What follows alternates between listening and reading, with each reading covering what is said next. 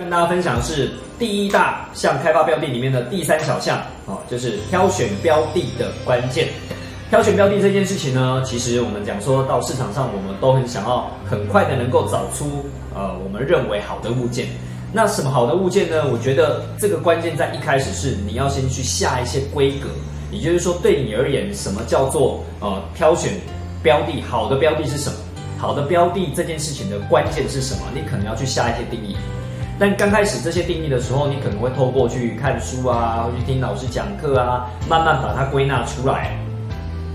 但它不一定是已经是完全符合你认为的好的物件。好，所以呢，呃，你会借由经验的累积之后呢，慢慢去调整一下你的规格，哦，然后让你可以再去找物件的时候呢，它能够比较聚焦。那否则很多人在看房子会很发散。哦，其实关键就在于到底你的看房子的精准性能不能够越来越提高，这是第一个关键，就是越来越精准。借由你看物件的数量能够慢慢收敛、收敛、收敛到，你接下来就是会一直不断的看这类型的房子。那当然这个东西跟你的操盘策略有关。好，所以呢，第二个重点，第二个关键就是你的操盘策略到底是什么。你到底是为了买卖赚价差，还是为了长期收租？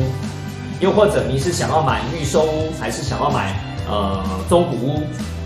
法拍屋等等？啊，你可能有你的操盘策略，你要可能要先确认清楚，你才有办法去挑选所谓的啊你想要的标的，以及就是我们刚刚讲，你怎么样能够收敛这件事情。那第三个关键呢，基本上就是在你挑物件的过程当中呢，如果你已经有刚刚讲慢慢收敛，在于聚焦你要的。然后呢，你也很清楚你的策略啊是什么了之后呢，到了第三个重点，就是你再去挑这些物件的时候呢，你可能要去用一个呃，就是拼图的方式，对，因为它不是一个答案的拼图的方式，就是你有这些规格，它一定有什么取舍之类的，比如说单价跟总价，哦，单价跟总价考量的点可能不太一样哦，有些是呃总价它可能很低，但单价很高啊，有可有可能它是呃总价很高。对，但是它单价很低，啊，它其实是互相在有时候会有一些拉扯的过程，所以呢，你可能要把这些关键的东西慢慢用拼图的方式去取舍，哦，可能有可能有六大关键，你可能会去取舍它，呃，可能这个屋屋况，比如说包括它屋况，屋况我要花多少钱去装潢，我可能要拿捏一下，不一定是买低而已，买低跟我要多花的装潢之间要取得一个平衡点。包含这个房子可能有一些附带条件，你可能要留意。可能它是三米向五楼以下，它贷款可能没有那么好贷，但它可以买很低，这样 O 不 OK？还是你要买稍微高一点点，但没有三米向五米向，啊，三米向五尾向的问题，啊，可能要买高一点，但装潢屋况很好，你不用花很多钱去装潢，你可能要去拿捏这些。哦，那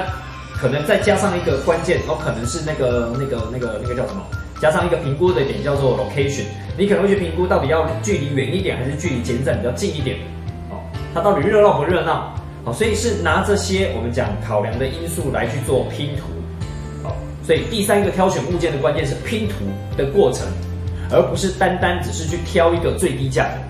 然后呢买进来了才发现哇问题一大堆，你要你要去想办法去解解套东解套西啊这件事情。那反而会让你在挑选标的的时候呢，其实是失去了它原本的最重要的价值。所以，我们稍微整理一下，第一个就是你要借由你提升你的能力跟你的经验，来慢慢收敛你要看的房子是哪哪一种房子。好，第二个关键就是你要搭配你的策略是什么，